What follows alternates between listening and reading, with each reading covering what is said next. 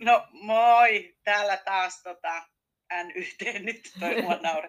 Joo, ei, anteeksi. Joo, eli, eli siis täällä Maria Teija taas, eli tässä Teija äänessä ja tänään ajateltiin jutella tota, tämmöisestä aiheesta kuin sun lapset ja mun lapset. Ja näähän voi tarkoittaa perheen sisällä olevaa uusioperhettä tai naapurin lapsia, omia lapsia tai sukulaisten lapsia, omia lapsia tai taas mitä vaan. Ja tota, no mutta ei Mari, jatka niin. sä, mä tästä No juuri näin. Komennatko sinä ei omia lapsia? Ja milloin komennat? Tai, tai kehutko? Otatko kontaktia? Kerrotko, mitä saa tehdä, mitä ei saa tehdä? Kerrotko omalle lapselle ja missä tilanteessa kerrot toisen lapselle? Tämä on vähän ehkä liikaakin pelätty tehty. Tuossa ennen jaksoa juteltiin teidän kanssa, niin ajattelen, että mun kokemuksen mukaan se on kuitenkin hyvin vähäistä. Mutta on niitäkin vanhempia, joiden mielestä kukaan muu aikuinen ei mun lapsille saa puhua. Minun lapsia ei komenna kukaan muu kuin minä, ja minulla on omat säännöt, ja minä päätän, milloin mun lapsia komennetaan ja miten. Mutta tämähän on niin kuin sekä, sekä tilannesidonnaista, paikkasidonnaista, onko ne vieraat lapset mun kotona, mun pihalla vai kaupan pihalla, onko ne vieraat lapset mulle lapsesta asti, pienestä asti tuttuja, tunnenko mä niiden vanhemmat, siis kaikki vaikuttaa kaikkeen, mutta tosi paljon mietitty aihe, etenkin kun kaikki tunnistaa, että nykyyhteiskunnassa se tietynlainen yhteisöllisyys on yhä vähenemässä koko ajan ja, ja yhä enemmän ajatellaan sitä yksilöä ja ydinperhettä ja minun lapset ja sinun lapset. Kyllä. Ja sitten tota, myös tuossa kun alustettiin, pohdittiin näitä aiheita ja tämä, tämä nousi niin kuin aiheeksi, niin puhuttiin myös etnisyydestä ja kulttuuritekijöistä, että eri maanosissa käsitetään ihan lähtien siitä sanasta, mikä perhe on, niin, mutta et myöskin, että kenen lapsia on kukakin, eli, eli kyläyhteisössä, niin äiti, äiti-sana, Mari mun mielestä hienosti kuvasit sitä, niin äiti on äiti ja vähän niin kuin kaikki on sen lapsia, ettei se ole välttämättä, että olen vain biologinen äiti, vaan että äiti kun äiti kelpaa siinä yhteisössä apuun siinä ja sillä hetkellä, kun Suomessa taas tämä yhteisöllisyys, mistä Mari äsken mainitsi, niin on vähenemissä määrin. Et itse olen törmännyt, kun on 60-luvulla syntynyt, niin kuinka justiin istuttiin ulkona oltiin lapset pihakeinussa ja laati, hiekkalaatikolla ja vanhemmat siinä oli jotain pöytää tuotu ja tuoliin ja juotiin kaffea ja lapset sai huomioikaamme rympt mehua, joka myöhemmin on todettu täydeksi lisäainepullaksi, että se oli sitä jauhetta, mihin lisättiin vesi. Mutta joo, niin, ja pullaa saatiin myös yksi viipale. Niin, että se oli semmoista, niin kuin, että kaikki vanhemmat katto kaikkien lasten perään, eikä sille, että se olisi jotenkin rengastettu, että sun lapsi ja mun lapsi, että katso itse oman kakaras perään. Niin tämä on vähenemissä määrin. Toki lapset ei niin paljon enää ulkoillekaan, kun on tietokoneilla ja tableteilla ja älykännyköillä, niin sekin on myös varteen otettava. Mutta jatka vaan, Mari. Niin.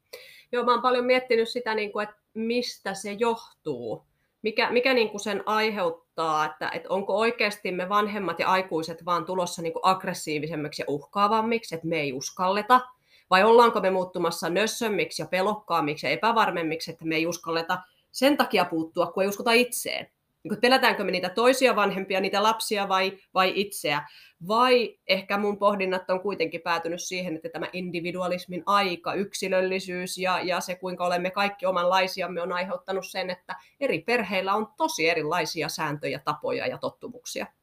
Ja sitten kun toisaalta se on viisautta ja järkevyyttä tunnistaa, että minulla on oikeus minun perheessäni elää omien arvojeni mukaan ja tehdä omanlaisia valintoja – ja toisella perheellä on lupa lain rajoissa tehdä omanlaisia sääntöjä ja rajoja. Ja sitten se, se että voinko edes vaatia kuusivuotiaan naapurin lapsen toimimaan minun perheen sääntöjen mukaan siellä yhteisellä hiekkalaatikolla.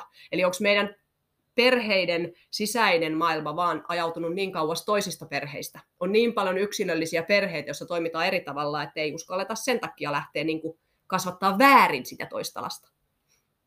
Herää kysymys mistä tämä niinku individualistinen, kato hyvin kun menee sanat sekaisin, ää, tapa kumpuaa? Joo, yksilöllisyydestä.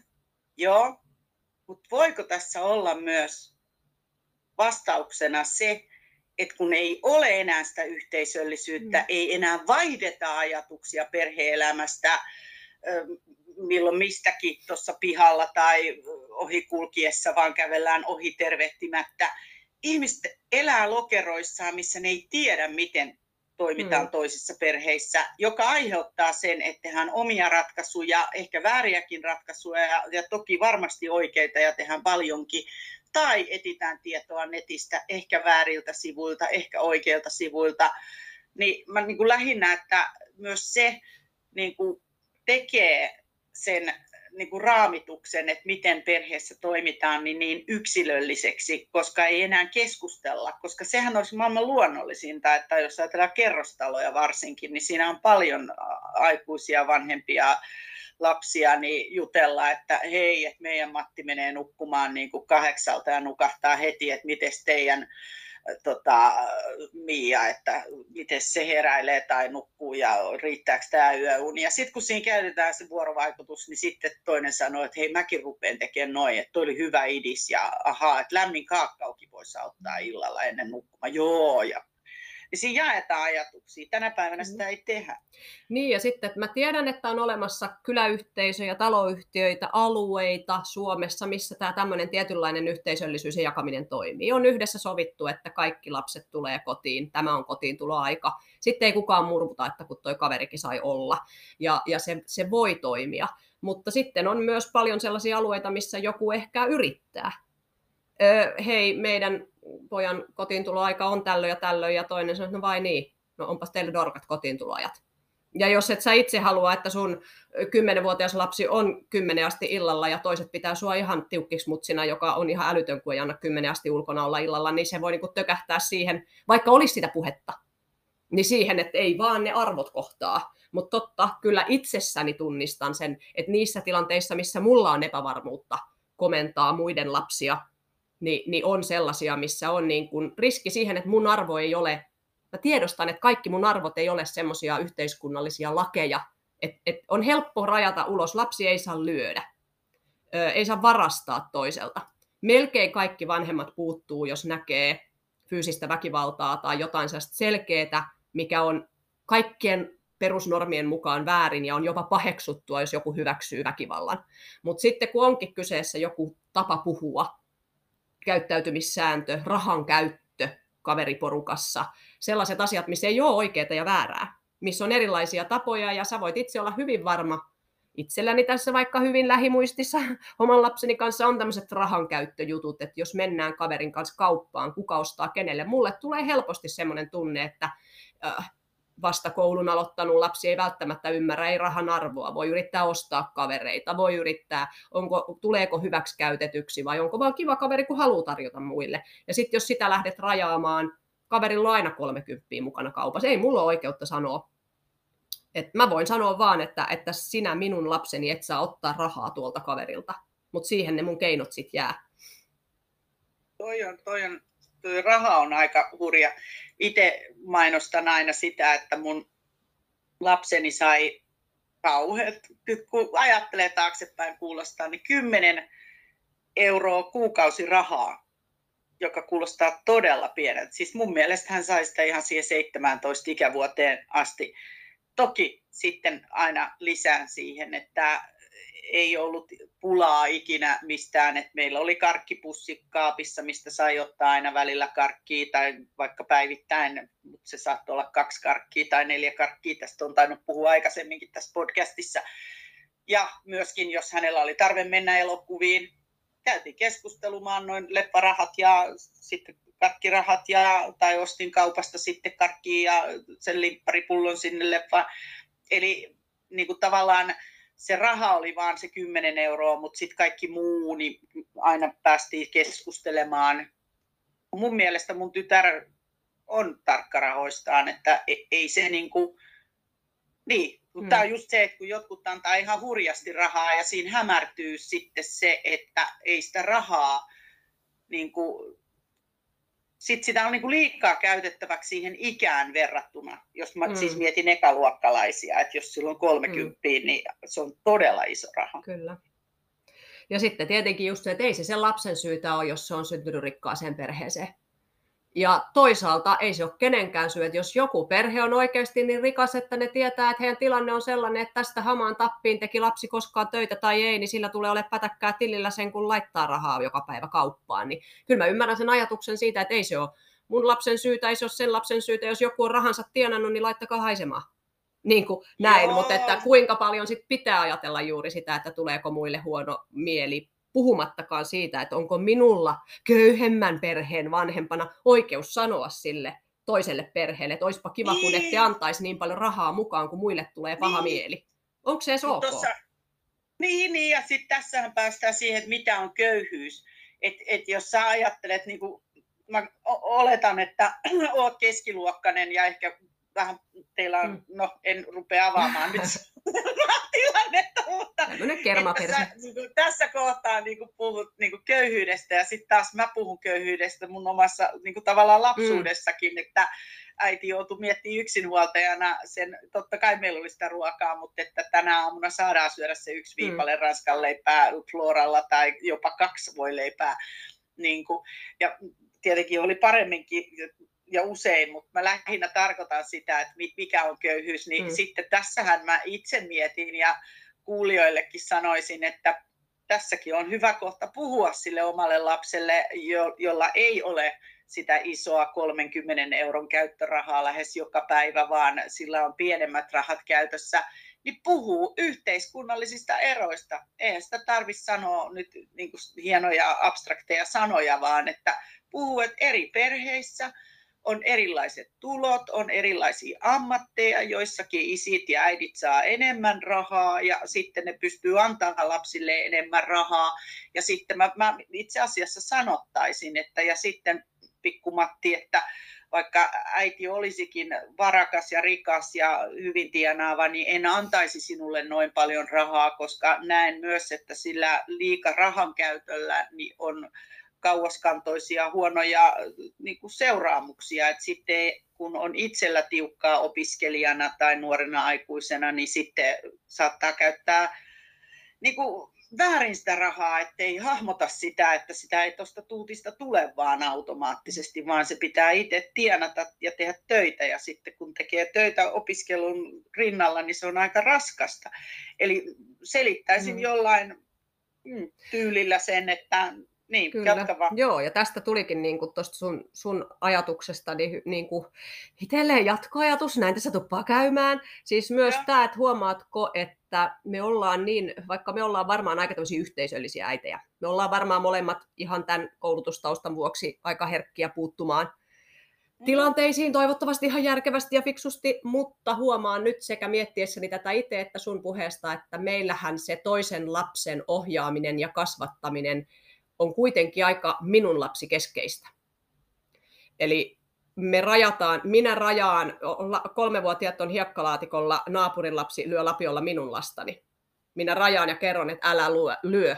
Puhuttiin vanhemmista lapsista rahan käytöstä. Mulla olisi tarve rajata nyt sen Petterin 30 mukaanottamista. Miksi mä rajaisin sitä oman lapseni vuoksi? Eli sitten mä käyn oman lapseni kanssa keskustelun yhteiskunnasta ja taloudesta. Niin kuin taloudesta. Ja sitten mä ajattelen, että nämä tämmöiset yhteisölliset kulttuurit, niin niissä ei ehkä ajatella näin, vaan, vaan puututaan toisen lapsen tekemisiin siksi, että halutaan kasvattaa ja ohjata sitä toista lasta. Jos minä puutun, totta kai mä aina ajattelen, että jos mä puutun leikkipuistossa vaikka siihen, että joku pienempi lapsi lähtee kiipeämään liukumäkeä ylös, kun muut laskee alas, niin totta kai mä silloin ajattelen myös niin kuin häntä, ettei häntä sattu ja toivon, että hän oppii, että, että älä ota toisen lapio kädestä tai älä kävele liukumäkeä ylös. Mutta kyllä se aika menee sillä lailla, että, että jos mä näen, kun mun lapseni on täysin toisella puolella leikkipuistoa, ja mä näen, että se sama lapsi kiipee uudestaan sitä liukumäkeä, niin melkein väittäisin, että en mä lähde juoksemaan sen toiselle puolelle ja kertoa sille lapselle uudestaan, että älä kiipee. Että kyllä se on ollut minä lapsikeskeistä. Minun lapseni oli liukumäessä, jolloin minä puutuin hänen tekemisiin. Joo, ja toihan siis päästään taas siihen, että onko meillä suhdetta, siis tämmöistä henkistä ystävyyssuhdetta tai kaveri- tai tuttuussuhdetta, eli leikkipuistomiljössä, niin tunnenko mä tämän lapsen, joka kiipee sitä liukumäkeä, niin sen vanhemman tai vanhemmat. Ja et, et, tavallaan jos on täysin ulkopuolinen, niin sä saatat just kun sä oot siinä lähellä, niin huomauttaa, että hei, kohta sattuu, että tuu vaan veke. Ja sitten ehkä tsekkaa vähän, että missä, ja ehkä kysyy jopa lapselta, että missä sun äippä tai iskä tai joku sukulainen on, kenen kanssa, tuttava, kenen kanssa olet täällä. Niin, niin sitten kiinnittäisin huomiota, että aha, toi ja toi on yhdistettynä ja sitten vähän tarkkailisin ehkä tilannetta tai menisin sanoa, että sori, että puutuin, mutta että mm. niin kuin varmaan huomasit, että taisit olla kännykällä mm. ja etkä huomannut, että lapsesi kiipesi liukumäkeen. Mm. Mutta juuri näin, mutta jos se olisikin se naapurin kerttu, äiti ja sen lapsi, niin sitten tavallaan siinähän te Kertun kanssa juttelisit, mitä kuuluu, aha joo, kesälomaa jäljellä tai vapaa-päivä tai jotain, ja sitten teillä tulisi ihan selkeästi, että myös mm. Kerttu katsoisi sun lapsen perää todennäköisesti, mm. että se olisi helpompi puuttua sitten, jos sun oma lapsi tekee jotain vähän hassua tai on vaarassa jossain tilanteessa tai lähtee liian pitkälle siitä leikkipuistosta lähelle autotietä, niin puhutaan, mm. että hei, tuppas taaksepäin, että se pallo, tuossa pallo tänne lähemmäksi. Mm. Niin sit, et tavallaan se liittyy myös siihen, mikä suhde sulla on sen henkilön kanssa, kenen lasta sä Niin lähtisit. Tai siihen Joo. lapseen. Silloinhan sä tunnet tai... sen lapsen enemmän omaksesi ja sä koet myös velvollisuutta tukea ja auttaa ja kasvattaa lasta, joka on lähellä, jota näet paljon versus joku täysin vieras. Kyllä. Ja muuten semmoinen mielenkiintoinen tässä, mietin tota omaa lastani, niin hyvin, mä oon siis todella iloinen suomalaisista ja meidän kulttuurista, että kun oma lapsi on nyt saanut niitä vapauksia, saanut lähteä pyörällä vähän pidemmälle kuin tälle omalle tielle ja kulkenut, niin joka ikinen kerta, jos mun lasta on sattunut, kaatunut pyörällä, hänellä on nyt toki modernilla lapsella on, on se puhelin mukana, että jos tulee joku hätä, voi soittaa, jos hän on soittanut, että nyt olen täällä ja en jaksa nostaa pyörää tai jotain. Joka kerta on tullut joku, siellä on aina ollut joku aikuinen paikalla, jos lapset on tullut Hyvä. verta polvesta. Jopa siis niin, että vaikka mä itse tulin kävellen perästä, kun lapsi meni pyörällä, niin jopa autotiellä auto ajaa sivuun, kun näkee, että lapsi kaatuu pyörällä. Eikä ollut, eikä ollut tietenkään pystynyt yhdistämään, että mä olen nyt äiti, joka on tulossa sieltä 50 metrin päästä. Niin jopa niin laittaa auton tiereunaan parkki ja käy varmistamassa, että lapsella on kaikki hyvin. Tähän me puututaan. Se on hienoa, hyvä se on ollut lapselle tärkeää. Se on vahvistanut hänelle sitä, että aikuisiin voi luottaa ja mä voin pyytää apua ja se on niin kuin hyvä asia.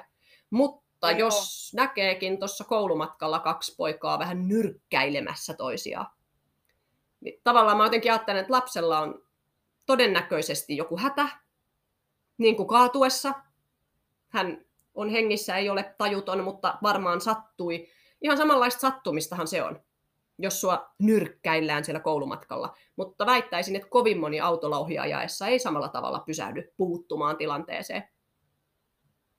Niin, toi onkin, siinä on silloin fyysinen kontakti, eli siinä on se, että jos sä puutut siihen, niin sitten laki on aina, mitä on tuolta mediasta lukenut, että isä esti tai puuttui johonkin koulukiusaamistilanteeseen, niin sit siinä on usein just se, että se pelko varmaa, että kun erotan niitä kahta mm. toisistaan, niin jos siinä sattuu jotain, niin sä joudut itse syytteeseen.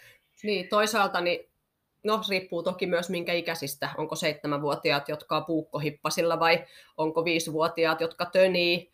Toivoisin, että se riittää, se taikuinen tulee ja sanoo, että hei, mitä täällä tapahtuu.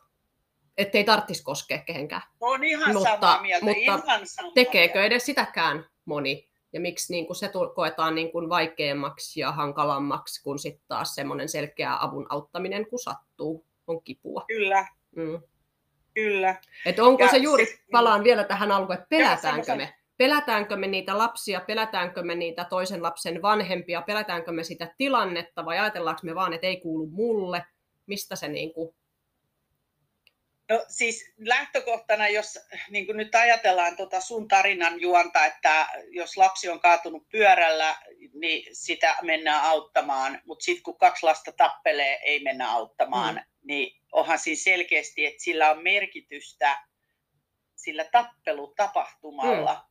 Koska miksi autetaan lasta, joka on yksin, mutta ei missä kaksi tappelee. Niin, niin silloin mä lähtisin niin kuin, miettimään sitä, että kun sä näet kahden lapsen tappelevan, niin miksi se estää sua ehkä puuttumasta. Ja olen täysin samaa mieltä, että usein noissa tilanteissa sä ajat autolla sivuun tai oot itse fillarilla ajat siihen viereen, että hei nyt pojat, jo mm. kertokaa, mistä tämä tilanne nyt on tullut. Ja juurikin sanan voimalla yrittäisin estää ja luotan nuoriin ja lapsiin sen verran, että se, että siihen tulee interventio, eli pysäytys siinä, mennään siihen tilanteeseen, niin aikuinen, niin että se pysäyttäisi jo sen sillä tavalla, että ne pysähtyisi ja kuuntelisi ja jäisi pohtimaan, tai vaikka sitten juoksisivat karkuun, ja sen jälkeen ehkä olisivat kavereita, että vitsi toi aikuinen tuli sanoa ja jo, jo, sorry, että mä tönäsin mm. sua. Se voi olla, että se ratkee ihan mm. silläkin, se pieni kina. Niin, niin. Sitten niillä on yhteinen semmoinen häpeän aihe, kun Kyllä. joku aikuinen on joutunut puuttumaan. Ja toisaalta voi olla, että se ei muuta sitä tilannetta ollenkaan, ja voi olla, että sitten se saa uudestaan turpansa seuraavana koulupäivänä, mutta turha sitäkään liikaa varoa, koska mieluummin huomenna kuin tänään ikävästi sanottu, niin, älkää ymmärtäkö niin, väärin, mutta tavallaan että jokainen, jokainen niin kuin, tavallaan se, että jotenkin ehkä ajattelen myös, nyt mä ajattelen kyllä tosi kaukaa, mutta mikä tahansa niin kuin ihmisen käyttäytyminen on vaikka aikuinen, jolloin käyttäytymisessä jotain sellaista, joka vaikuttaa ikävästi muihin, niin ei se, että joku sanoo vaikka nyt aikuiselle työpaikalla, että sä puhut rumasti tai, tai mikä tahansa ikinä se onkaan, niin ei se todennäköisesti sitä yksin muuta, mutta se jättää jonkun siemenen, jonkun ajatuksen siitä. Vähän ehkä, mitä mä aluksi ajattelin tosi kaukaa, on niin tämmöinen päihdeongelmainen, joka juo. Ei se, että sä sanot sille läheisenä, että mä en halua enää nähdä, että sä juot. Ei se sen takia raitistu. Ei se sen takia mm. lopeta juomista. Mutta kun tarpeeksi moni ihminen tuo esiin sen, että minä en hyväksy tota, koska välitän sinusta, sä teet itsellesi pahaa, niin ne on jokainen semmoinen pieni palanen lisää. Ja silloin, kun se päätös itseltä tulee, ensinnäkin kaikille on tärkeää tunnistaa omaa toimintaa ja sen seurauksia. Joka kerta, kun lapsi saa viestin, että kun sä toimit noin, se tuntuu muista kurjalta. Ei lopeta ehkä kiusaamista, mutta jonain päivänä, kun on tarpeeksi vanha tai itse ei voi niin huonosti tai jotain muuta tapahtuu, niin voi niin kuin tajuta ja yhdistää sen asian, että mun ei pitäisi toimia näin.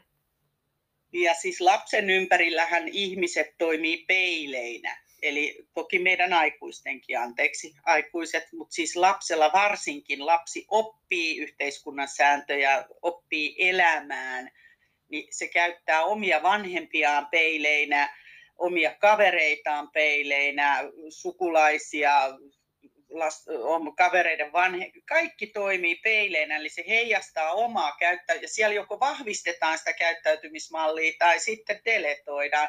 Ja tuossa just niin kuin Mari hyvin kuvasi, mitä enemmän tulee niitä siemeniä, eli joku sanoo ja puuttuu, niin se peilaa, että toi ei ole ok toimintamalli. Ja silloin se lapsi joutuu analysoimaan sisäisesti, että aha, Eli kannattaisikin ehkä muuttaa sitä toimintamallia. Jos ei sitä peilausta tuu, vaan että kukaan ei puutu, niin eihän se lapsi itse kekkaa sitä, että ei ole yhteiskunnallisesti ok. Hmm. Se hmm. vaan menee niin. Ja sitten kyllä niin kuin itse on lapsempana, nuorempana pyörinyt tuolla muissa maissa vanhempien kanssa toki paljonkin ja, ja mietin sitä niin kuin eroa, että että kun tietyssä ikävaiheessa niin lapsi ei vielä oikeasti täysin tiedä, se tekee oikein siksi, kun äiti on sanonut, että tee oikein. Et ei, ei, ole kaikille lapsille kehittynyt taas ikätasoisuus, milloin se kehittyy. Siinä on paljon, niin kuin, lapset toimii oikein, kun ne tietää, että sitä niitä odotetaan. Pieni lapsi ei vielä tunnista oikeaa ja väärää. Ja mietin, mikä liittyy tähän omaan on se, että vaikka mä nyt mikään ihan hirveä vandaali en suinkaan ole ollut, enkä myönnä olleeni mikään kiusaaja, mutta että täällä Suomessa ollessa, niin kyllä oli semmoinen ajatus, että kotona en voi perseillä, äiti tai isi voi nähdä, koulussa en voi hölmöillä, voin jäädä opettajalle kiinni, mutta siitä koululta, kun painellaan kaupalle tai kiskalle tai leikkipuistolle, niin sieltä niin pystyy tekemään aika lailla mitä tahansa. Ei sitä tarvinnut miettiä, kuuleeko joku aikuinen, että sanoin kirosanan, tai, tai kuuliko, näkikö joku aikuinen, että juoksin liian läheltä autoa tyyliin. Mutta sitten Espanjassa, kun tulikin sellainen kokemus, että sain mennä yksin käymään kaupassa ja kehtasinkin, mitäköhän on ollut, 10-11-vuotias, juosta kaupassa. Sieltä otti täysin tuntematon mummo, hupusta kiinni, käänti ympäri ja vetäisi litsarilla naamaa. Ja Espanjaa en sillä lailla ymmärtänyt, mutta viesti tuli selväksi, kaupassa ei juosta. Joo, en suosittele ketään lyömään, se oli väärin, ei ollut hyvä. En traumatisoitunut siitä lyönnistä, en kokenut sitä mukavaksi, mutta mulle tuli semmoinen tunne, että kuka vaan voi puuttua. Niin kyllä se vaikutti koko loppuajaksi minun käyttäytymiseen siellä. Suomessa en olisi miettinyt kahta kertaa, saako kaupassa juosta vai ei. Jos äiti ei ole mukana, niin minähän juoksen, kun mulla on kiire. En muuten juossut. Se ei johtunut lyömisestä. Se johtui siitä tunteesta, että täällähän on nämä kaikki aikuiset. Ja kuka vaan voi puuttua. Ni, niin tavallaan tietenkin olisi aina hienoa, että lapsi ja nuori tekisi oikein siksi, että se on miettinyt, mikä on oikein ja se haluaa tehdä oikein. Mutta meidän tehtävä on myös suojella lapsia aika pitkälle aikuisuuteen, tukea heitä toimimaan oikein. Ja kyllähän se yhteisöllisyys tukee sitä oikein toimimista. Kyllä, kyllä toi oli kiinnostava tarina, että sulla on niin kuin aika laaja justi, kun sä oot asunut silloin perheinesi Espanjassa silloin, kun sä oot ollut lapsi, niin sulla olisi varmaan useampiakin tarinoita sieltä suunnalta niin kuin liittyen suomalaiseen perheen kulttuuriin ja espanjalaiseen perheen kulttuuriin. Ää, no, iskikö kelkalle taas? Mm. Mä katson, tota, mä mietin sitä, että pitäisikö meidän niin kuin tästä jatkaa vielä, koska tavallaan me ei päästy selkeästi puhumaan ehkä noista uusioperheistä, mitä mä kyllä mainitsin siinä alussa. Niin, no nämä kaikki tavallaan koskee sitä. Komennanko sitä kyllä. vierasta lasta ja puhuttiin siitä suhteesta. Mitä läheisempi lapsi se on, sen kovemmin tulee tarve, mutta hyvin tyypillistähän on, mistä mietittiin, että voitaisiin puhua myös se, että on uusioperhe ja toinen vanhempi kokee, että sä et komenna mun lasta. Kyllä, Kyllä. Ja se usein liittyy just näihin erilaisiin arvoihin ja erilaiseen tapaan ohjata sitä lasta. Että mutta tosiaan, jos tämä aihe kiinnostaa, niin viestiä vaan tulemaan. Mielellään puhutaan lisää. Kyllä, ehdottomasti. Mutta ei mitään, hei siis tota, voitte lähettää sähköpostia perheesta.podcast.gmail.com eli perheesta.podcast.gmail.com ja Instagramissa perheestä alaviiva podcast. Perheestä alaviiva podcast. Ei kun seuraavaan kertaan. Me yes. jäädään pohtimaan taas seuraavia. Ensi juttuja. sunnuntaihin. Moi moi! Yes. Moikka moi!